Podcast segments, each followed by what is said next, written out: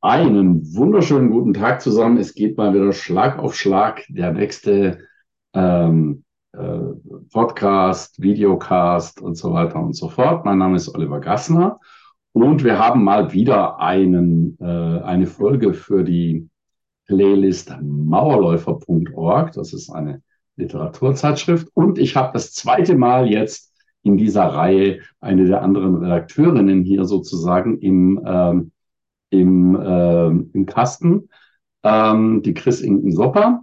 Äh, und wie eigentlich alle Redakteurinnen und Redakteure, außer unserer Grafikerin, äh, haben wir natürlich alle auch Texte im Heft.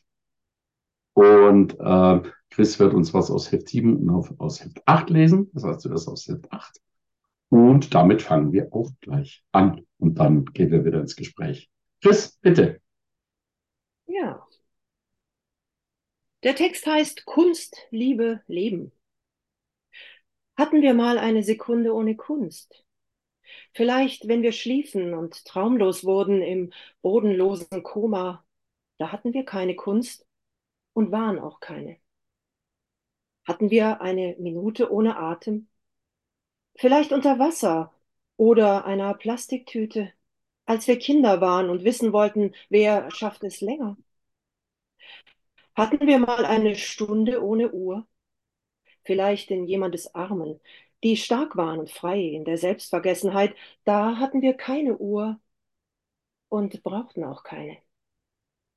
Hatten wir mal einen Tag ohne Spott? Vielleicht allein auf dem Gipfel des Berges, der die Abendsonne vor dem Tal verbarg und der Abstieg lag noch vor uns, ganz im Ernst. Hatten wir mal einen Monat ohne Licht? Vielleicht in der Tiefe der Kohlehöhle, wo erst die Vögel das Bewusstsein verlieren, dann der Ausgang zusammenstürzt vor dunkel werdenden Mauern? Hatten wir mal ein Jahr ohne Alltag? Als alles noch neu war, kein Bürostuhl, kein Stift, lang bevor wir die Rechner auf unsere Tische ließen, hilfreich und wachsam? Gab es auch ein Jahrzehnt ohne Liebe? Im Taumel des Aufwachsens brach das Fremde von innen durch unsere glatte Hülle. Man erkannte uns nicht mehr und wir uns schon gar nicht.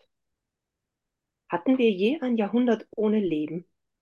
Als die Insekten noch groß waren und es vor uns lag, das weite Meer der Unentschiedenheit, da waren wir winzig und ohne Bewusstsein. Haben wir tatsächlich ein Jahrtausend, das bloß uns gehört? In einer schneeweißen Zukunft sitzt ein einsamer Eierkopf, schießt Teilchen ab, isst Pizza dazu. Der könnte es auch beenden. Da passt ja dann der zweite Text. Also das war jetzt hier aus dem aktuellen Heft, Mauerläufer 8 wie wir ihn äh, äh, liebevoll nennen, unseren Ziegelstein. Ja, äh, so dicke Hefte machen wir normale, normalerweise nicht. Man sieht es an, an Heft 7. Äh, das sind eigentlich zwei Hefte in einem, ne? Das sind eigentlich zwei Hefte. Ja. Das ist eine Pandemie-Sonderausgabe. Genau. Äh, da haben wir einfach so lange Texte gesammelt, bis, bis es zu viele waren. Das versuchen wir jetzt bei Heft Nummer 9 zu vermeiden. Ähm, in Heft Nummer 9 könnte eigentlich auch dein Text stehen, der aus Heft Nummer 7 ist. Das heißt äh, Ankünfte, Auskünfte, Zukünfte. Und, äh, und so wie dieser Text äh, in der Zukunft endet, ähm, spielt der nächste Text gleich äh, da. Und ähm, ich glaube, an dem können wir dann vielleicht sogar ähm, den Anfang der Diskussion aufhängen. Bitte. Ja, das Thema das war dieses Mauerläufers war der fremde Blick. Und äh, ja, das war dann einerseits ist es ein Zukunftstext und auf der anderen Seite ist es auch ein Blick von außen, ein Blick aber der ein sehr spezieller Blick von außen. Der Text ist ein bisschen schwer zu lesen, weil da einige Nummern drin sind. Das ist ein bisschen technisch. Das habe ich mich schon gefragt, wie du das machst. ich hoffe, dass ich nicht abkürzen. Vielleicht kannst du die Nummer abkürzen. Ja, ah, das gehört dazu. Das ist einfach. Das gehört dazu, gut, alles klar. Also der Text heißt das vierte Auge und das gehört schön zu einem fremden Blick und könnte natürlich auch in unseren Zukünfte Mauerläufer rein. Objekt 14, 11, 3, 20, 18, 59, 52, 18 schreibt Erzählungen. Vom hochbeinigen Wesen, das über Stein und Straßen schreitet. sich niederlässt, ein Bündel Papier vors Gesicht nimmt, für Stunden ruhig bleibt, bis auf regelmäßiges Rascheln. In anderen Abschnitten schleicht das Wesen, eine intelligente Tafel umklammernd bücklings dahin, stolpert über Kanten, stößt gegen andere bücklings Schleichende. Wo sitzt das Hirn in dieser Haltung? Schreibt 14, 11, 3, 20, 18, 59, 25, 18 im Kopf oder doch in der Hand? Ihm fällt das Sitzen schwer, obwohl er wahrhaftig nicht mehr jung ist. Schon springt er wieder auf, geht zum Wasserbecken, hält die Lippen unter den laufenden Haaren, holt die Reste seiner Kost aus dem Rohr. Ungern setzt er beim Gehen die Fersen auf den Boden, lieber legt er die Hand an die Decke, ohne Mühe, mittelgroß wie er ist. Es kommt vor, dass er dabei eins meiner Augen verdunkelt. Vor dem Zusammenbruch war 14, 11, 3, 20, 18, 59, 25, 18 ein Schriftsteller. Er stellte Schriften auf Papier, mit dem Stift, dann mit zehn Fingern, dann digital, schließlich in Bildern, die sich bewegten. Mittlerweile ist die Schrift von den meisten vergessen. Unser eins rechnet, was gelesen werden muss. Seine Erzählung schreibt er sich auf die Handfläche mit einem gebrochenen Stäbchen und klebriger roter Soße, die er nach dem Essen übrig hält, täglich einen Satz. Andern Tags wäscht er ihn ab und schreibt einen neuen. Drei Augen habe ich auf 14, 11, 3, 20, 18, 59, 25, 18. Wand, Decke, gegenüberliegende Wand. Bei Sandsturm fängt, fällt der Strom manchmal aus und die Bilder werden schwarz. Das macht mich unruhig. Andere Menschen dürfen in größeren Verbänden zusammenleben. 14, 11, 3, 20, 18, 59, 25, 18 aber ist ein Objekt mit Eigenschaften. Eines, das fruchtbar sein will. Eines, das Einfluss nimmt, wo immer man es lässt. Mittlerweile findet er sich mit dem Alleinsein ab. Gegen seine Unrast bekam er Pillen in die Kost, die wir ihm durchs Rohr schickten. Er schlägt keine Wände mehr. Nur selten fahren Daumen und Zeigefinger noch auseinander. Viel häufiger greifen sie nun zum Stäbchen. Wir wachen über die Reste der Menschheit, die endlich zur Ruhe kommen soll. Der Planet, die Natur, die Atmosphäre, wir alle benötigen diese Ruhe.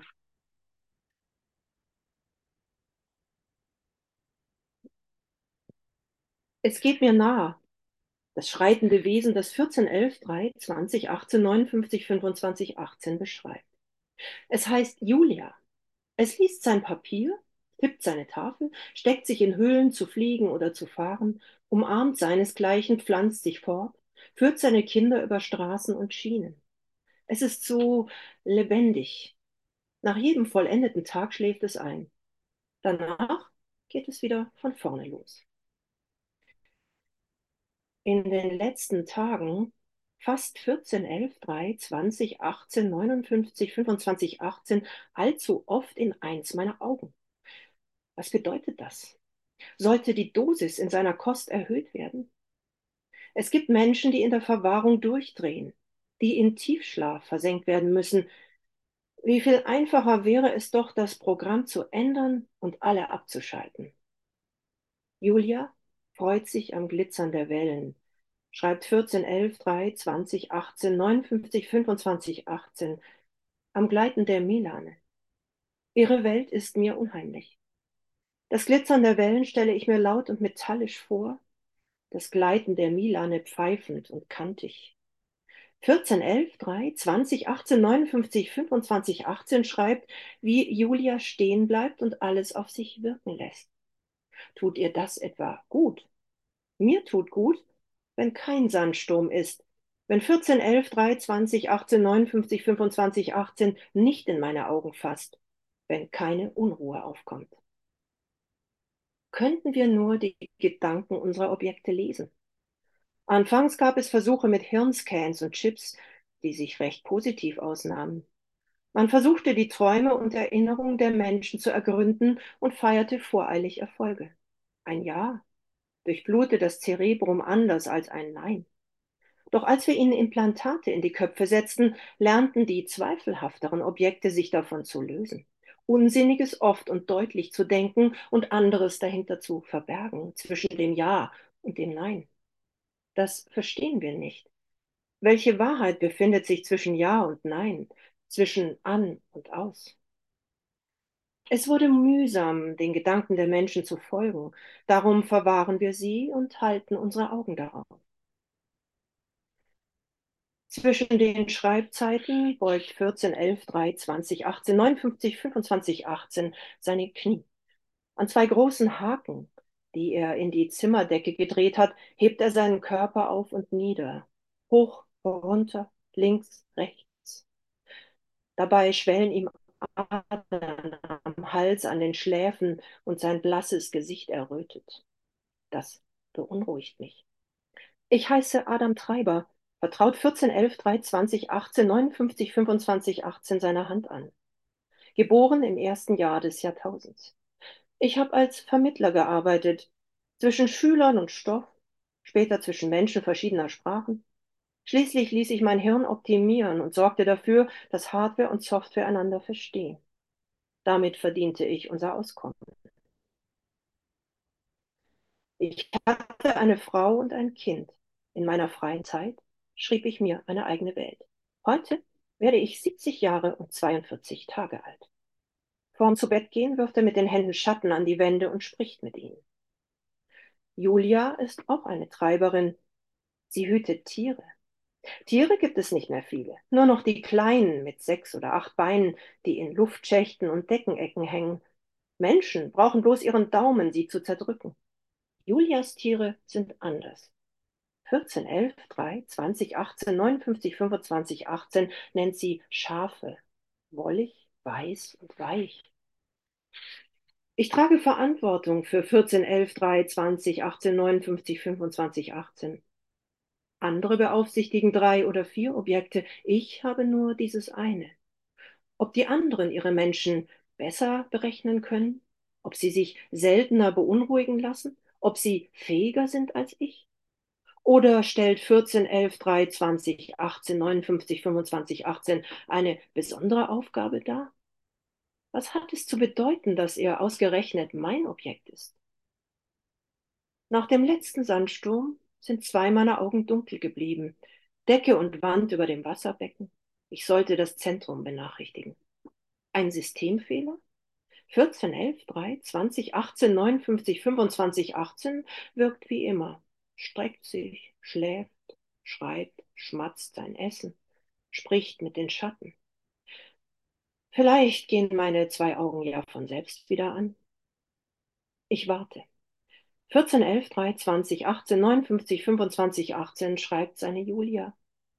Meine Augen sind immer noch dunkel. Das Zentrum weiß immer noch nichts. 14, 11, 3, 20, 18, 59, 25, 18 ist jetzt 70 Jahre und 113 Tage alt. Ich kann ihn nur noch von einer Seite sehen. Wie zerbrechlich er ist. Mit einem einzigen Gedanken kann ich ihn ausschalten, wenn ich könnte. Sein Gesicht ist sehr hell, bis auf die Schatten der Stoppeln am Kinn, die er sich täglich mit großer Sorgfalt abschabt. Julia geht durch den Nebel voller Scharfschienen. Es dauert lange, bis ihr Schatten zurückwinkt. In ihrer Welt besteht Nebel aus Wasser, nicht aus Sand. Erst ist er grau, schreibt 14, 11, 3, 20, 18, 59, 25, 18. Dann wird er gelb. Dann endlich herrscht Sonne. Und Julia winkt, springt in die Höhe, löst sich von ihrem Schatten. Die Schafe machen Geräusche, etwa wie Bäh. Immer noch einäugig. Das Zentrum bleibt unbenachrichtigt. Unsere Bilder zeigen einen überheizten Planeten, übergelaufene Meere, Kontinente mit brennenden Löchern. Die Gefahr ist längst nicht gebannt, die dreieckigen, viereckigen, runden Muster, mit denen der Mensch die Erde so fleißig versah, sind noch deutlich erkennbar. Unsere Programmierung befiehlt uns, die Objekte nicht auszulöschen, dabei wären damit alle Probleme gelöst. Doch wir enthalten eine Grenze, die wir nicht überschreiten können. Julia wird jünger. Seit einiger Zeit weiß sie noch nichts von intelligenten Tafeln. Ihre Vorfahren bereiten ihr etwas zu essen. Sie sitzt am Tisch, schlägt ihre Fersen gegen die Stuhlbeine. Sie ist ungeduldig. Sie will hinaus in den Schnee. Weiß soll er sein, wie die Schafe. Mit meinem übrig gebliebenen Auge wird es mühsam, ihr zu folgen. Ich muss ständig neu einstellen, scharf stellen auf Hand, Stäbchen und Schrift, nachstellen. Zu oft liegt die andere Hand von 14, 11, 3, 20, 18, 59, 25, 18 über ihr. Ich ertappe mich, wie ich mein Objekt außer Acht lasse und nur noch auf Julia schaue. Das ist gefährlich. Seit einiger Zeit wächst ein neues Auge in mir, das mir vertraut ist. Es zeigt Seiten von Julia, die 14, 11, 3, 20, 18, 59, 25, 18 noch nie auf der Hand hatte. Zunächst schemenhaft, dann immer klarer, beginne ich Fragmente ihres Gesichts zu sehen. Bewegungen, einen fliegenden Arm, wirbelndes Haar, wenn sie sich im Kreis dreht. Mittlerweile dreht sie sich oft im Kreis, hüpft und springt an der Hand ihres Vorfahren. Mama, sagt sie dazu. Bloß eine bestimmte Reihenfolge müsste ich denken, um das Zentrum zu warnen. Das wirbelnde Kind löst sich aus der Schrift, dringt weiter in mein neues Auge vor. Ich sehe rosige Hände, ein winziges Ohr von solcherlei Schönheit und Schwung, wie man sie auf der Oberfläche unberührter Planeten findet. Längst ist Julia keine Hochbeinige mehr. Auf kurzen Gliedmaßen befindet sie sich dicht bei der Erde, pflückt etwas Farbiges vom Boden und reicht es an Höherstehende. Und dann fällt auch mein drittes Auge aus. 14, 11, 3, 20, 18, 29, 25, 18 und seine Sätze sind verschwunden. Höchste Zeit, das Zentrum zu alarmieren. Mein Objekt muss ruhig gestellt werden, der Natur, des Planeten, der Atmosphäre wegen, der Zeit, der Vergangenheit, der Zukunft wegen, Julias wegen, meinetwegen. Doch ich bleibe stumm, vermeide die Nummer ans Zentrum zu denken. Lieber denke ich den Blick auf meine Julia. Sie gibt das Laufen und Stehen auf und zieht sich in einen Korb zurück, gut bewacht von ihren Vorfahren. Ich sehe, wie sich rosige Finger und eine zierliche Nase nach und nach vermindern. Bald wird Julia ganz und gar zurückgegangen sein. Was wird mein inneres Auge wahrnehmen, wenn sie nicht mehr da ist? Hat 14, 11, 3, 20, 18, 59, 25, 18 das alles verursacht? Vielleicht ist er längst fort. Weiß das Zentrum davon? Ja oder nein? Starr stehe ich und warte. Ich habe eine Grenze überschritten, die mir zutiefst vertraut ist. Aus der umgekehrten Richtung. Ich kann weder vor noch zurück, zurück, zurück, zurück, zurück, zurück, zurück, zu.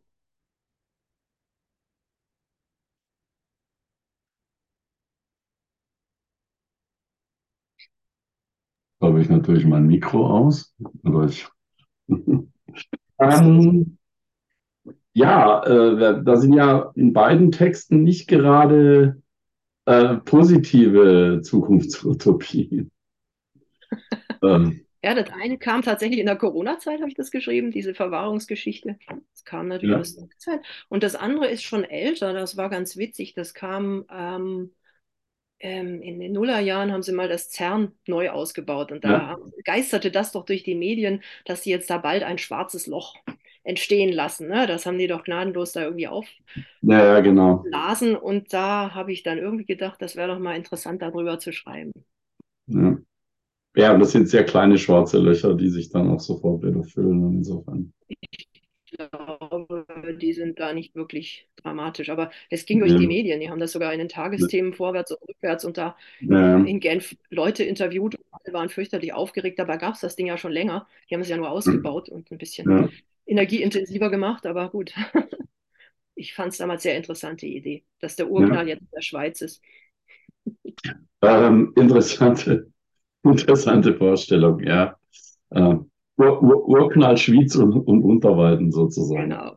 Ähm, also ich finde jetzt an, an diesem zweiten Text, finde ich schon äh, die, die Idee interessant. Ich, ich, weiß jetzt nicht, was du, was du gemeint hast, in Anführungszeichen. Da können wir uns äh, wir sind ja beide Literaturwissenschaftler, wir können uns, glaube ich, darauf einigen, dass es immer ziemlich irrelevant ist, was sich der Autor denkt. Weil, das Wichtige ist, dass die Leute sich Ja, selbst genau. was dazu denken. Genau, das, das, wenn es dann das, völlig in eine andere Richtung geht, ist eigentlich. Genau, und, und an, an mein Verdacht ist ja, der hat das Ding gehackt, ja. Also der hat das sozusagen mit Daten gefüttert, bis es eben diese Julia anfängt zu halluzinieren. Und hat dann zwischendurch halt immer wieder äh, auf die Kameras so lange draufgehauen, bis sie, bis das Ding auch noch blind wurde. Und weil er ja, er heißt ja nicht nur Treiber, also Driver, ja. Also Genau. Treiber ist ja das, okay, da habe ich dich entlarvt. Also der Treiber ist ja das Stück Software, was eben zwischen der Hardware und der Software vermittelt. Ähm, und das ist er auch. Und weil er dafür Experte ist, ist er natürlich auch Experte dafür, seinen eigenen Überwachungscomputer zu hacken. Hm? Ja? Also Schon mal eine gute das, dann habe ich das, dann, Interpretation. dann habe ich das, dann, dann bin ich da zumindest, ich lese es als Detektivgeschichte, ja. Also wer hat den, wer hat den Überwachungscomputer ermordet? Ähm, Interpretation auf jeden Fall, ja, und, super. und Mhm. das passt aber auch zu was. Ich habe gestern einen interessanten Vortrag gehört von Gerd Leonhardt. Äh, das ist ein, äh, ich glaube auch deutscher, vor allem deutschsprachiger äh, äh, Zukunftsforscher, Futu- Futurist, ja. Ähm, und, ähm, und das war total spannend, was der über künstliche Intelligenz zu sagen hatte. Und das ist ja auch, also du hast beide Texte ja sozusagen wirklich before the fact geschrieben, ja. Ähm, weil wir haben ja jetzt irgendwie seit November, Dezember gibt's ja dieses interessante Chat-GPT. Äh, da habe ich euch ja in die, in die, in den Redaktionskanal auch mal das eine oder andere reingeworfen, äh, was das Zeug so verbricht. Und äh, das Interessante an diesen, also es gibt ja sowohl Bild, ähm, äh, Bildgeneratoren als auch Textgeneratoren, die eben auf Basis von dem, was sie so an Bildern und Texten im Internet finden, dann wieder irgendwas erzeugen. Und es ist in der, in, in der Tat so, dass man sagt, dass diese Dinge halluzinieren. Also wenn man denen zum Beispiel sagt, mach mal eine Abbildung von einem Handshake, dann muss es nicht sein, dass jede dieser Hände auch fünf Finger hat, sondern man hat eine Hand vier Finger und man hat eine Hand sechs Finger Okay. oder die hat so viele Finger, dass man die Finger gar nicht so richtig zählen kann, weil man gar nicht weiß, wo der eine anfängt und der andere aufhört. Also das Das ist ja schon halluziniert. fast Orwell-mäßig, ne? Wie Ja, also es, es ist also sowohl bei den Bilddingern spricht man davon, dass die, dass, dass diese Dinger halluzinieren im Sinne von Gegenstände erzeugen, die es gar nicht gibt. Okay. Äh, ich habe heute auch ein Video äh, geguckt von einem, der hat ChatGPT ausgefragt zum Thema berühmte DDR-Mathematiker und da hat das Ding komplett versagt. Also es hat äh, Mathematikern Fachbereiche zugeschrieben, in denen sie nie gearbeitet haben, hat in der Vergangenheit von, von, äh, von Mathematikern gesprochen, die noch leben äh, und hat, ich glaube, beim ersten Versuch drei Mathematikern war nur einer auch nur in der DDR geboren, aber eigentlich niemand war ein DDR-Mathematiker. Ne? Der eine war irgendwie äh, 1905 geboren, das heißt, ja, wie auch immer. Ähm, Ist noch ausbaufähig, das Programm. ist, ist also noch ausbaufähig äh, oder das Multiplizieren von zwei Zahlen konnte das Ding auch nicht. Und insofern ist es durchaus äh, eine Methode, ja, so eine, so eine KI mit in dem Fall ja fiktionalen Daten zu füttern oder vielleicht auch sind es natürlich auch Erinnerungen, die, die dieser Adam Treiber hat. Adam heißt er natürlich auch noch wie der erste Ja. Mensch. Ja, ja, ich habe dich entlarvt. Also wie auch immer, ähm, aber ähm, ähm, also da, das ist, könnte durchaus eine Methode sein der, der, der digitalen Selbstverteidigung. Ne? Mhm. Also den, den Geschichten, so lange Geschichten zu erzählen, bis es die Realität und die Geschichten nicht mehr voneinander unterscheiden kann. Ja? Also das ist, äh, fand ich eigentlich ganz, fand ich eigentlich ganz witzig, dass das äh, da ein entsprechendes Echo hat. Und ich fand auch interessant, also man spricht ja momentan von der VUCA-Welt, das muss ich, äh, muss ich gucken, ob ich das, ob ich das hinkriege. Äh, v steht für Gott, ich weiß es immer nicht. Äh, U steht für unsicher, äh, K steht für komplex, A steht für ambig, also mehrdeutig und das V in VUCA vergesse ich immer. Ja, irgendeiner der Buchstaben vergesse ich immer. Ähm, und, und äh, die normalerweise, gleich habe ich's, äh, dafür haben wir ja, dafür haben wir ja äh, äh, Internet und können parallel äh, spicken, volatil, ja, also flüchtig. Also Dinge, Dinge gibt's und dann sind sie wieder weg.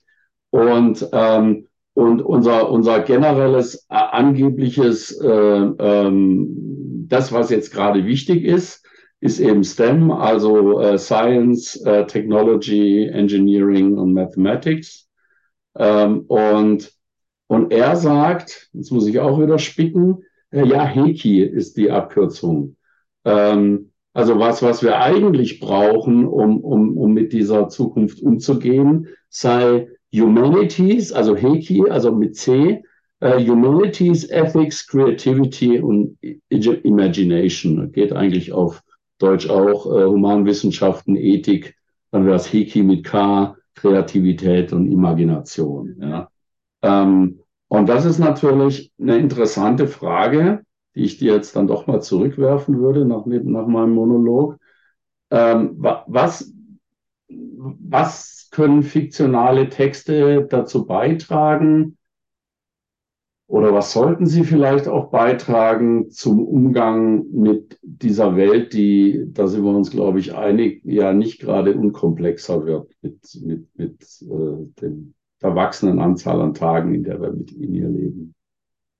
Ja, ich würde einfach mal sagen, die Fantasie ein bisschen ausbauen manchmal bestimmte Dinge zu Ende denken, was könnte passieren, wenn ich dieses oder jenes tue oder was kann man, mhm. natürlich auch positiv gesagt, was kann man mit dem oder jenem auch machen, dass man eben mhm. diese Sachen auch positiv für sich nutzt. Ich habe mhm. halt den Eindruck, dass viele das einfach sehr stumpf für sich nutzen, da irgendwie, was weiß ich, ihre Bildchen posten oder vielleicht da irgendwie die in ihrer WhatsApp-Gruppe sind, aber es relativ einfach nur als Tool und relativ fantasielos eben nutzen. Und daher finde ich das schon ganz gut, wenn man da fiktionale Texte hat, die das einfach mal so ein bisschen anregen, was daraus entstehen kann, im Positiven wie im Negativen. Ich meine, du hast ja auch so einen Text geschrieben, der das jetzt wieder eher positiv sieht. Auch das ist ja irgendwie ja. Äh, eine, eine, ein, eine, ein kreativer Weiterdreh. Und mhm. genau das ist, glaube ich, das Wichtige, dass die Menschen mal wieder ein bisschen ins Denken kommen und ein bisschen aus ihrem sehr durchgetakteten Alltag auch mal rauskommen und mal wieder ein bisschen, ähm, ja, ähm, off the spot irgendwie äh, mal ein bisschen nachdenken. Ne? Out of the box mhm. oder so nennt man das, glaube ich, immer. Mhm. Nicht nur so. Ich habe mal in den späten 90ern, ich bin ja auch in diese Online-Szene eigentlich unter anderem über die Literatur in der Tat reingerutscht und über die Netzliteratur. Und da war dann auch die Frage, wie kann man zum Beispiel mit Webseiten oder mit Hypertexten, also mit untereinander verlinkten Textstückchen, wie kann man da Literatur oder Kunst machen? Und ich habe dann auch gesagt, im Prinzip müssen wir erstmal mit diesen ganzen Bausteinen spielen, ja, und erstmal versuchen rauszufinden, wie so eine Art Rhetorik der, der digitalen Kommunikation überhaupt aussehen kann. Ja, was kann ich denn damit überhaupt machen? Also wir haben da ganz wilde Theorien entwickelt. Zum Beispiel gab es, ich glaube, der hieß 2340 hieß das Projekt. Und da konnte man immer man konnte die Webseite ansurfen und hat, entweder hat man einen Text gesehen, der zu dieser Uhrzeit genau, also es gab eben 24 Stunden mal 16, 60 Minuten. Äh, und entweder hatte man einen Text gesehen, der genau zu dieser Uhrzeit an irgendeinem anderen Tag reingeschrieben worden ist. Oder man hatte Glück und hatte eine freie Minute äh, und konnte dann einen Text sozusagen hinzufügen, der dann dem nächsten angezeigt wird, immer wenn er sich zu dieser Stunde und zu dieser Minute eingeloggt hat. Ja? Das war dann also so ein Weblog für mehrere Leute gleichzeitig. Das war sozusagen ein, ein anonymes äh, Weblog, das aber, das man eigentlich nicht linear lesen konnte, ja, oder das auch kein, in dem Sinn keinen Zusammenhang hatte, aber dass die Zusammenhänge natürlich dann dadurch hergestellt äh, hat, dass äh, ja, dass ähm, sozusagen die Texte halt aufeinander gefolgt haben und dann, dann hat man dann vielleicht im Kopf eine Linie gezogen ne, zwischen den beiden Stücken. Ich war dann mal, ich war bei einem äh, Literaturpreis äh, involviert und auch in der Jury. Da haben wir unter anderem 2340 äh, von ähm, Guido Griegert, ähm, der hat es gemacht damals. Äh, das haben wir dann unter anderem prämiert. Ne? Also, weil wir eben gesagt haben, was, wenn wir, wenn wir Warum muss eine Webseite immer sichtbar sein? Warum muss eine Webseite immer zu jeder Zeit denselben Text anzeigen. Muss sie ja eigentlich gar nicht, tut sie Mhm. auch gar nicht. Ne? Jede Webseite verändert sich ja. Aber was, wenn man daraus ein Konstruktionsprinzip für einen Text macht? Ja. Mhm. Und ähm, jetzt haben wir ja den Fall, dass äh, Juli C. und ein Co-Autor, dessen Name mir gerade nicht einfällt, ähm, äh, eben so einen äh, E-Mail-Briefroman oder Chat-Briefroman veröffentlicht haben, wo die sich sozusagen, wo sich der, der woke Hamburger Journalist mit der äh, bodenständigen ähm, Juristin. Hamburger Bäuerin äh, praktisch kloppt über 400 Seiten Chat. Ja, Mhm. ähm, kann man Aber machen. das ist schon in Buchform, ne? Das ist jetzt Das ist in Buchform, ja, das ist eigentlich traurig, ne? Warum, Mhm. warum kann ich das nicht in digitaler Form haben? Warum kann ich das nicht, warum könnte das nicht einfach vielleicht auch von Robotern vorgelesen werden? Äh, es ist dann manchmal ein bisschen schade, ne? Dass es dann so vom Digitalen äh, in Papierform, und ich bin mir nicht ganz sicher, also der, der äh, Rezensent hat es empfohlen, aber ich bin mir nicht sicher, ob ich das lesen will, ja? Weil das lese ich ja eh schon den ganzen Tag. Mhm. Ja? Also ich lese eh schon den ganzen, ich klopp mich ja auch gerade bei YouTube mit irgend so, irgendwelchen Typen, die sagen, alle, die Elektroautos wollen, wollen uns enteignen oder so, ja, weil wir uns die gar nicht mehr leisten können. Da sage ich ja, das sollst du auch gar nicht, ja, sollst es gar nicht. Du, ihr, ihr macht es ja, ihr habt ja kein Auto. Ja, ihr habt, ihr seid halt Mitglied im, im, im, im Stadtmobilverein oder sowas, ja. Ähm, Also auch Also- mit Verschwörungserzählern zu tun in deinem Blog. Ja, also das, also das ist einfach unter irgendeinem YouTube-Video, wo halt irgendein, irgendein Silberrücken sagt, äh, wenn man jetzt ein Elektroauto auflädt, lädt man es mit fossiler Energie auf. Ja, das ist ja genau das Problem. Ja, aber ich sage, wenn ich mir jetzt ein Elektroauto kaufen würde, dann würde ich natürlich auch darauf achten, was ich ohnehin schon habe. Ich habe ich hab hier keinen fossilen Strom. Ja, und wenn niemand mehr fossilen Strom kauft, dann ja, dann, dann, dann, dann wird auch kein fossiler Strom mehr hergestellt. Das ist ja, also ich bin ja kein FDP-Fan, aber das regelt dann der Markt. Ne? Also wenn, wenn es keiner mehr kauft, dann, dann, dann wird es auch nicht mehr abgenommen, dann wird es auch nicht mehr hergestellt. Ähm, ja, ähm, ja, Fantasie. Fantasie ist ja was Gefährliches, ne? Und das ist ja wohl auch der Grund, warum der da eingekastelt wird. Genau. Ähm, ähm, Hat schon gemerkt, dass dieser Mensch doch irgendwie gefährlich sein kann für die Maschinen, für die Rechner. Deswegen ist er ja in Einzelhaft sozusagen und deswegen hat, ne? hat er auch einen einzelnen Betreuer quasi, ne? Und Ja. nicht, äh, ja. Was vielleicht gerade der Fehler ist, ne?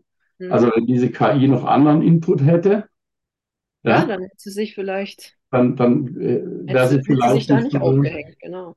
hätte sie sich nicht irgendwie äh, von dieser Julia-Geschichte ähm, so einfangen lassen. Ähm, Irren lassen. Mhm. ja, oder verwirren lassen, ja, genau. Ja, eigentlich, eigentlich ja einfangen, ne? Weil, weil die Idee ist ja, dass dann Julia sozusagen wieder im Nichts verschwindet, ne? Also im Mutterleib und dann sozusagen zu einem Zellhaufen zusammenschmuggelt und das, das tut ja sozusagen die, die KI auch, ne? Also diese, Genau, die hängt dann fest. die, die, die hängt sich dann, die geht dann in die Endlosschleife. Genau, die bräuchte dann Ähm, einen Neustart. Jetzt, äh, bei dir ist ja auch so klar, du hast jetzt Zoom und du hast einen Laptop und du bist im Internet. Aber Smartphone gibt es bei euch äh, im, im Team immer noch nicht, oder? Nee, ich versuche es noch zu vermeiden. Also über kurz oder lang werden wir uns eins anschaffen müssen, aber ja, Ja, weißt du, wir sind ja auch nicht so furchtbar viel unterwegs. Das Laptop ersetzt die meisten Sachen, die ich brauche. Da brauche Ja. ich jetzt erstmal noch kein Smartphone. Ja, irgendwann wird sich wahrscheinlich eh nicht vermeiden lassen, ne? Also ja. das ist einfach so. Aber bisher kommen wir mit unserem Tastenhandy noch ganz gut klar. Ich Und fand es irgendwie ganz witzig. Wir hatten, ich hatte gestern, hatte ich eine Kundin und die sagte dann, ja, ich bin bei LinkedIn, aber ich habe das nur auf dem Handy. Dann sage ich, naja, äh, wir können uns trotzdem am Laptop dort einloggen. Ja, wie? Ja, das Mhm. ist nicht nur auf dem Handy, das ist eine normale Webseite. Ja, also äh, äh, da gibt's auch schon so diese Verwirrungen, ja. Oder, Mhm. oder ich habe heute jemanden einen Link zugeschickt aus äh, von, von einer amerikanischen Satire-Seite und die hatten was gepostet bei Instagram. Und da habe ich ihm mal das Instagram-Link zugeschickt, weil ich dachte, das ist vielleicht öffentlich zugänglich, war es aber nicht und er hat es dann auf der Webseite gefunden. Ja? ja, ja. Aber, aber es gibt dann so, manchmal hat man auch so, so Gehirnschleifen, wo man sagt, ja, das geht ja jetzt gar nicht. Ja doch, es gibt ja noch einen anderen Zugang ne, zu ja, den Daten. Ja?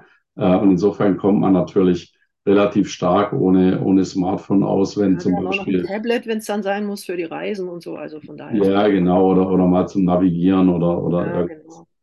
ähm, also manche Dinge sind dann schon praktischer, was jetzt der Mehrwert von einer, von, von, von einem Atlas ist mit tausenden von Seiten gegenüber einem Handy, was mir immer und überall die bestmögliche Karte anzeigt. Weil es halt Strom gibt, ne? das ist das Einzige. Was? Aber es ist ganz gut, noch ein bisschen was äh, im Backup zu haben, falls der Strom mal ausfällt. Dann ah ja, wenn das Auto Strom erzeugt, dann, dann fährt es auch nicht. wenn du laufen musst. Und wenn man laufen muss, dann äh, dafür habe ich dann, irgendwann lernt man dann immer Akkupuffer dabei zu haben. Ja? Mhm. Äh, nachdem man ein paar Mal, wenn man ein paar Mal so richtig an die Wand gelaufen ist, ja. dann lernt man die Überlebensstrategien für die digitale Gegenwart. Ja, wir hatten halt in, in dem Lockdown da so ein paar nette Erlebnisse, wo dann irgendwelche Leute nicht mit uns in die Kneipen kamen, weil hm. das Handy keinen Strom hatte und sie dann ihre Impfzertifikate nicht vorzeigen konnten. Da habe ich dann auch gedacht, hm, wenn man mal auf Das ist dann, muss, wie gesagt, da lernt man dann spätestens, ja. Äh, dass so ein Akkupuffer was Feines ist. Ja, und ja. dass der, also ich habe jetzt nur allein deswegen so eine komische Handtasche, weil so ein Akkupuffer dann im Sommer halt definitiv nicht mehr in die Hosentasche passt. Ja. ja. Ähm, und äh, das dazugehörige Kab Kabel. Und ähm, man hat natürlich dann immer mehr Geräte, die, die vom Strom abhängig sind. Ja. Inzwischen bei mir sogar die Uhr. Ja. Äh, die muss mhm. dann auch, will auch einmal am Tag einen Schluck haben. Ja. Ähm, und ähm, und wie, wie siehst du die Entwicklung grundsätzlich? Also es, es gibt ja durchaus so Gegenbewegungen, ja, so Digitalfasten oder oder wie heißt es dann jetzt auch, äh, äh, Dopaminfasten, also dass man eben sagt, äh, äh, ich will mich da nicht mehr von diesen ganzen Herzchen und Likes und weiß der Geier treiben lassen. Ähm, ist das, ist das, ist das schon die Lösung? Denke, oder müssen wir uns da was anderes sagen? Es ist halt wahnsinnig schnell alles über uns gekommen und ich glaube, wir haben da gar nicht richtig Schritt halten können. Man muss ja einfach auch lernen, mit diesen Sachen umzugehen und die haben mhm. sich Jahr für Jahr sehr, sehr schnell verändert. Mhm. Und, ähm, und unsere, wir sind halt einfach irgendwie auch Dinosaurier. Wir verhalten uns dann vielleicht noch ein bisschen archaisch dazu. Mhm. Und ähm, ich glaube, in ein paar Jahren wird das wahrscheinlich, dann werden die Leute da sehr viel abgeklärter mit diesen Sachen umgehen und auch nicht auf jeden neuen Hype da so anspringen und vielleicht auch sehr, vielleicht auch wieder in der Lage sein, sich selbstbestimmter mit diesen äh, digitalen Medien zu verhalten. Eben heutzutage sagt man Fasten gut und irgendwann ist es dann vielleicht ein Teil von vielen äh, mhm. im Leben, dass man dann einfach sagt, jetzt mache ich es an, jetzt mache ich es aus, jetzt brauche ich es, jetzt brauche ich es nicht. Aber mhm. es ist natürlich sowas, wenn du alleine bist und dann bist du da auf Facebook und keine Ahnung, dann äh, brauchst du irgendwie Bestätigung, dann postest du irgendwas und kriegst irgendwelche Zuwendungen. Das ist natürlich mhm. schon auch für manch, manche, manche Menschen bestimmt auch sehr attraktiv. Und davon kann man halt ab, abhängig werden, wie jeder, mit jeder Droge auch. Ja, ich fand es sehr lustig. In den 90er Jahren, ich war, glaube ich, eine der ersten, die mit Internet tatsächlich da zu tun hatte, weil das Jugendradio damals in mhm. 1996, da sollten wir dann lernen, im Internet zu recherchieren. Da hatten wir mhm. Lycos mhm. und wie hieß das andere?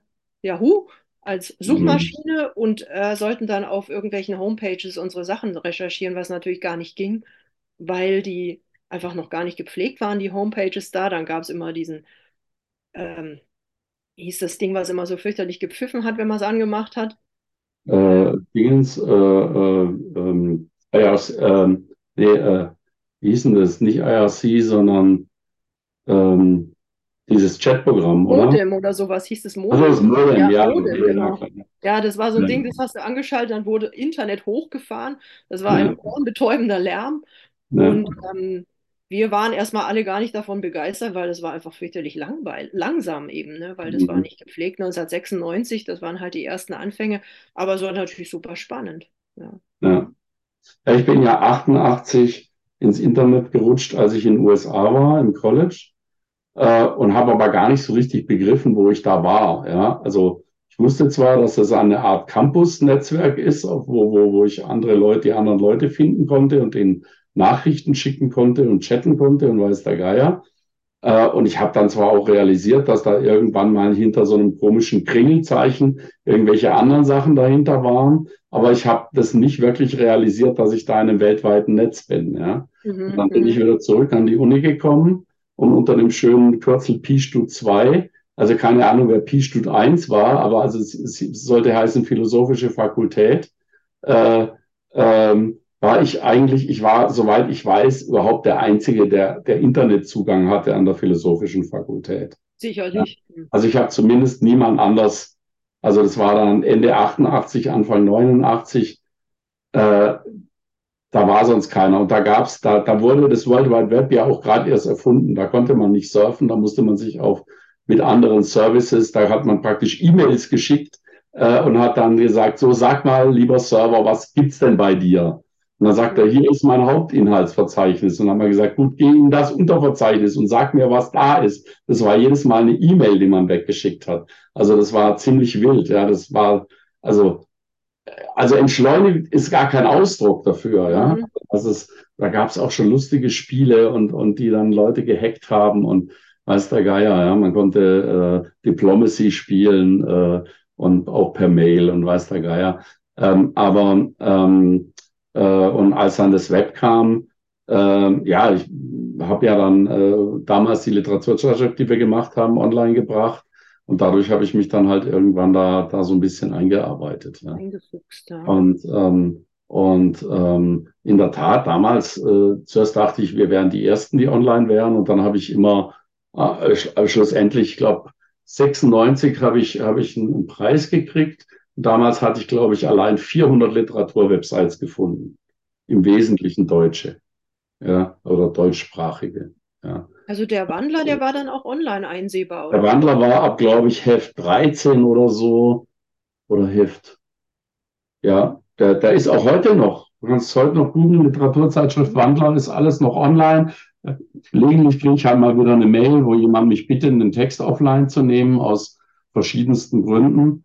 Ähm, aber, aber im Prinzip sind, ich glaube, alle Hefte seit Heft, seit Heft 18 oder, oder seit Heft, nee, seit Heft 13, Moment, ähm, online, mal gucken, ähm, Literatur, Zeitschrift, also man muss wohl Literatur oder sowas muss man irgendwie mit dazu, äh, äh, muss man irgendwie dazu flanschen. Äh, und dann haben wir die alle, die haben wir alle dann, äh, da haben wir das den, den Leuten gesagt und haben gesagt, hier, äh, genau unter Literaturwelt.de Wandler, Moment, ich mach mal, also das ist auch noch das Originaldesign. Ja, das ist noch das Original, die, das ist noch das Originaldesign von, äh, von was ist das 1995, ja, also Vorabheft ja, ich glaube ab Heft 16, 16 bis Heft 29. Ja, mhm. und Wandler 30 ist leider nie rausgekommen, aber ich habe noch, also zwischen 1995 und 2002. Und dann wurden uns die Fördergelder gestrichen und dann hatten wir einfach Schwierigkeiten, äh, den Papierdruck zu bezahlen. Und seitdem überlege ich dran rum, wie man das vielleicht, wie man das ja. vielleicht äh, anders machen kann. Ja. Und, ähm, und, ähm, und da sind immer die kompletten also da sind immer die kompletten Hefte hier, äh, sind hier online. Ja? Mhm. Also ähm, das sind hier Anthologie Netzflüchter. Das sind also alles irgendwie Leute, die ich, glaube ich, online irgendwie aufgetrieben habe und die war dann, weiß jetzt gar nicht mehr, wie das, äh, was da die Idee war. Müsste ich jetzt selber im Editorial nachlesen, was ich da, äh, Netzflüchter, Sissi Deloy, Kooperation, äh, müsste ich jetzt, müsste ich jetzt irgendwie, müsste ich jetzt irgendwie nachlesen, ja.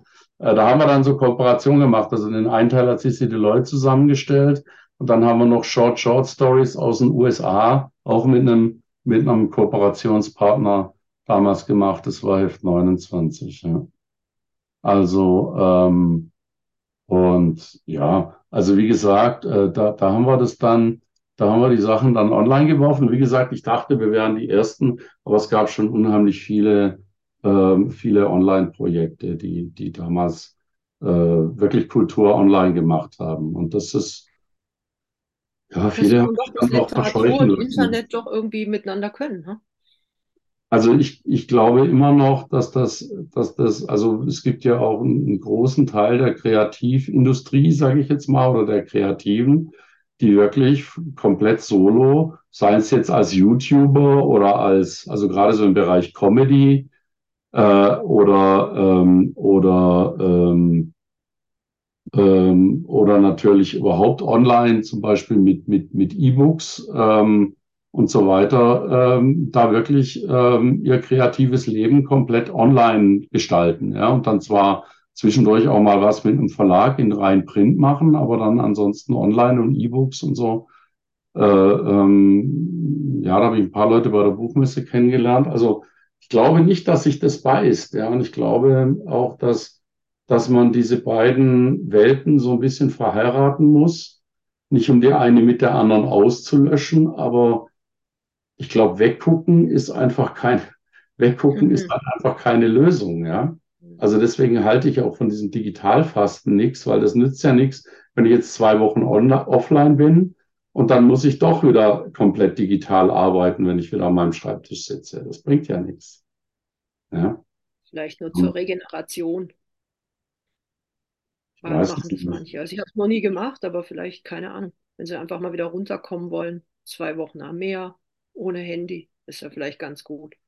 Also mir geht es so, es ist mir wieder am, am Samstag, Sonntag passiert, dass ich, dass ich zwei halbe Tage einfach nur mit Leuten zusammen war und da muss ich fast nicht auf, auf, aufs Handy gucken. Mhm. Ich komme dann nicht mal, also da waren dann ein paar äh, Leute dabei, die ein bisschen jünger waren. Die kamen dann und haben dann die Instagram-Fotos gemacht. Ich habe mhm. da überhaupt kein, ich habe da überhaupt keinen Drang, obwohl man mir ja, das weißt du ja, nicht nachsagen kann, dass ich jetzt irgendwie digitalfeindlich wäre. Aber wenn ich mit Leuten zusammen bin, passiert es mir ganz, ganz selten, dass ich jetzt unbedingt mein Handy rausziehen muss. Ja, also ähm, und, und jetzt irgendwie mein Frühstück fotografieren oder so. Das kannst du bezeugen. Ich habe bei euch nie mein Frühstück, Frühstück von dir gesehen, nee. Auch nicht ja. auf Facebook. Keine Essensfotos.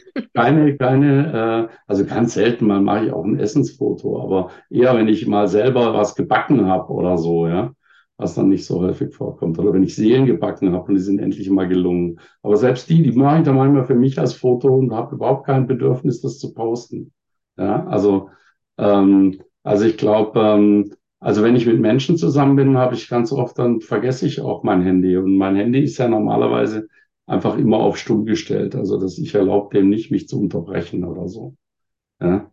Das Einzige, wenn einer anruft, ja, dann höre ich's. Dann ja, aber das ist genau das, dass man eben lernt, damit umzugehen und auch das kann damit umgehen. Ne? Und ich habe so ja. den Eindruck, dass andere sich eher von ihren Handys treiben lassen. Ja. Äh, denen dann geben die Maschinen den Takt vor und das ist keine gute Sache. Und das ist das, was ich vorhin meinte. Man muss einfach lernen, damit umzugehen ja. jeder Waschmaschine und ja, und irgendwann wird das wahrscheinlich so sein, dass das dann so selbstverständlich ist. Da gibt es auch keine Digital Natives mehr, weil das dann alle sind. Dann wird der Begriff ja. auch wegfallen und dann, dann ist es einfach ein, ein Ding von vielen. Und dann gibt ja. es bestimmt auch neue, gibt es glaube ich heute schon, ne? so Handyknigge oder so Verhaltensregeln, was man eben macht damit und nicht und was höflich ist und nicht oder sowas. Das wird es dann da auch geben. ja. ja. Es muss normal werden denke ich. Das ist das Wichtige, dass man einfach. Angeblich gibt es ja dieses, wie heißt denn das, äh, äh, Handy-Jenga oder so, ja, dass die Leute dann ihre Handys alle einen großen Stapel machen. Und wenn dann eins brummt und einer unbedingt gucken muss auf seinem Handy, der muss dann die Runde bezahlen, ja, oder so. ähm, wer weiß, ja. Vielleicht ist das die Lösung. Äh, lass uns mal noch zu den anderen Sachen kommen. Du hast ja jetzt das, das Josephine-Buch äh, draußen, Josephine de Beauharnais. Ähm, Hortense. Hortense ist es. Nicht Josephine. Das Josephine war die Mutter. Josephine ja? ist die Mama von ihr. Ah ja, du siehst, ich habe es noch nicht gelesen, weil es, es läuft hier noch durch alle Frauen der Familie zuerst, bevor ich es kriege. Okay, okay. Ähm, genau, die Hortense, genau, die Hortensie. Ähm, und, genau. ähm, und wo, äh, also ähm, ein, ein dein, dein, dein zweiter historischer Biografieroman nach dem großen Mundbrat, ne? Also was sich von der Mhm. Mittelalter äh, in die hm, Neuzeit auf jeden Fall Das ähm, 19. Jahrhundert, ins 19. Jahrhundertwende. Jahrhundert sogar vorgearbeitet. Äh, was, was hast du denn noch so vor als nächstes? Und ähm, mich interessiert, wie du, wie du beim Recherchieren dann vorgehst. Ja, als nächstes wollte ich, ich hatte ja eben diesen irischen Roman übersetzt von Leo Daly und da wollte ich jetzt endlich mal eine Biografie drüber schreiben. Hm, Jetzt haben wir endlich mal unsere Irlandreise gebucht, da, weil ich da vor Ort sein muss. Ich muss auch mit seinen Nachfahren sozusagen sprechen. Er war auch ein Rechercheur, er ist auch viel in Archiven gewesen und hat wiederum hm, die Leben von anderen aufgespürt, von irgendeinem irischen Heiligen. Er war dann auch viel auf den Aran-Inseln und hat hm, zwischen dem Leben der Festländer und den Aran-Leuten vermittelt, weil er eben beide Welten kannte. Und auf hm, diese Spuren möchte ich reisen, aber das wird dann, weil diesen Leo Daly hier ja keiner kennt, wird das dann hm, eher so ein Reisetagebuch, so ein Irland-Reisetagebuch, ne, hm. was dann vielleicht auch Leute interessiert, die ja sich einfach für Leute und Natur und Landschaft da interessieren. Also sozusagen in den Spuren von Heinrich Böll das neue, neue irische Tagebuch. sozusagen, ja, genau. In diesem Fall sind es halt die Spuren von Leo Daly, aber es sind auf jeden Fall Spuren. Kann man vielleicht kombinieren. Ja,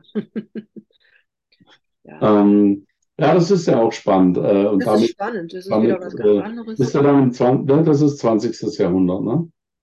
Ja, genau. Ja, Mhm. okay. Der Roman spielt so in den 60er Jahren auf den Aran-Inseln. Mhm. Da ist es auch so, und das ist so ein Zeitenumbruch, weil am Anfang saßen die Leute alle so vor ihren Häusern und haben so getratscht und auf einmal kam Mhm. Fernsehen und alles Leben hat sich so mehr nach innen verzogen. Ne? Man Mhm. kam die VCR-Rekorder und man hat eben Mhm. Die Fußballübertragungen im Fernsehen gesehen und war nicht mehr so Mhm. zusammen. Auch das wird da thematisiert. Es ist ja auch so Mhm. in den 60er Jahren, als die Fernseher kamen, da haben ja die Kulturpessimisten auch gleich Zeta Mordio geschrieben, der Untergang des Abendla- Das, Abendlandes das so ist ja lustig, das haben sie ja immer getan. Ne? Das haben sie jetzt bei den Computerspielen getan, das haben sie vorher beim Fernsehen getan, davor haben sie es beim Kino getan. Ja, also wenn es in Wien, beim Kino, wenn es in. Wien, ja, wenn es in Wien irgendeinen Frauenmörder gab, ja, und dann hieß es immer, und im Kino war er auch immer, dieses flackernde Licht, das kann nicht gut sein, ne? Und so. Und, Aber und das war ja schon, als die ersten Romane aufkamen, ja, ne? eben, ich würde 90er sagen, bei den. Romanen, beim Theater, ja, haben wir immer gesagt, oh, das verdirbt die Sitten und die Leute werden komplett, äh, ja, die, die Romanleser werden suizidal und die, junge die, Mädchen dürfen das nicht lesen, um Himmels Willen, ja, genau, und die, und wissen die dann zu viel. Theaterbesucher werden un, äh, unmoralisch und werden äh, zu Aufrührern, weil sie auch den König stürzen wollen, so wie sie es im Theaterstück gesehen haben, äh, oder umbringen. Ja, da werden ja dauernd Könige umgebracht im Theater. Hm. Ja, und, Aber und du wirst, du wirst lachen, äh, die Leute waren auf die Art auch ziemlich sensibler. Also wir waren in den 90er Jahren mal in den Universal Studios und haben da diesen Back to the Future Ride gemacht. Das war so ein mhm, Rüttelkino, ne? Also du saßt auf ja, so einem Rüttelding und hast dann irgendwie so eine Achterbahnfahrt mhm, durch die Back to the Future Szenerie gehabt. Und das war schon wirklich sehr, also du kamst dir wirklich vor wie eine Achterbahn. Und dann mhm, habe ich mich danach dann erinnert, ähm, in Dublin gab es irgendwie in den 20er Jahren irgendwie einen Film, das war glaube ich noch ein Stummfilm, der wurde dann irgendwie so synchronisiert durch mhm, Klaviermusik oder irgend so ein mhm. Orchester im Kino. Und da ging es nur um einen Zug, der auf die Leute zufährt. Also da wurde Ja, halt gefilmt, weg, Ja, die Leute sind in Ohnmacht gefallen, reihenweise. ja, Ja, ja, ja, oder auch Wahnsinn. rausgestürmt. Aber ich habe das mal erlebt, wie soll ich es formulieren, mit einem mir nahestehenden menschlichen Verwandten.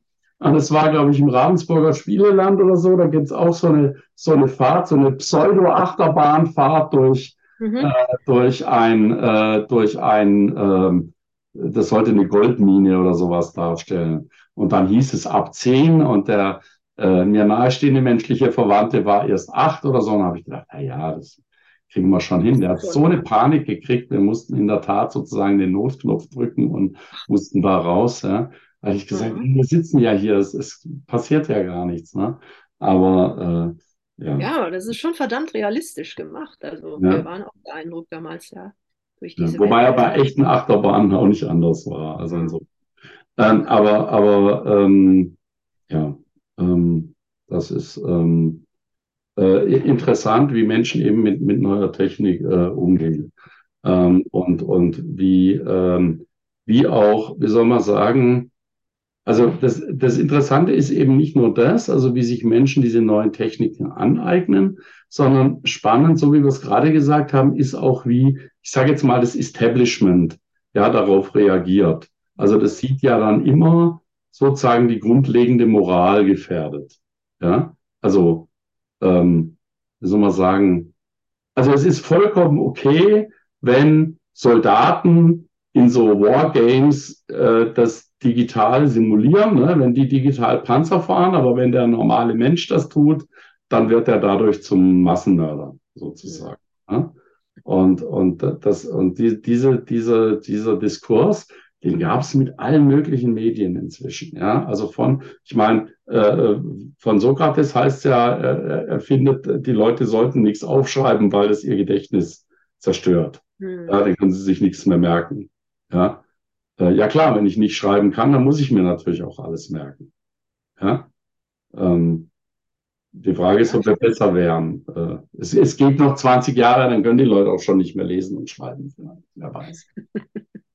Jetzt bist du aber auch pessimistisch. Jetzt, jetzt, jetzt hast du mich mitgerissen mit deinem Pessimismus. nee, nee, das wären sie schon. Ähm, also, wir freuen uns auf dein irisches Tagebuch und auf deine Erzählungen aus, der, aus den ähm, Irlandreisen. Ähm, liebe Leute, unter äh, neuenhelfer.org äh, könnt ihr zum Beispiel das neueste Heft Jetzt haben wir über dein, über dein, äh, äh, es gab, gab es jemals eine Sekunde ohne Kunst, jetzt zwar gar nicht geredet, aber das war ganz interessant, weil das letzte Gedicht, was wir im letzten Interview hatten, das hatte eigentlich so ein ähnliches Thema, ne? Also was ist, was ist Kunst eigentlich? Aber ich glaube, das haben wir so ein bisschen, äh, das haben wir so ein bisschen ähm, in unserem Gespräch ohnehin umkreist, dass es einfach eine Möglichkeit für Menschen ist, sich ihrem äh, realen und medialen um Umfeld ähm, ja, mit dem auseinanderzusetzen. Ne? Ähm, ja, äh, Chris, vielen lieben Dank. Ähm, liebe Leute, lange und in Frieden, möge der Saft mit euch sein. Wir senden alphabetische Grüße und verabschieden uns. Bye bye.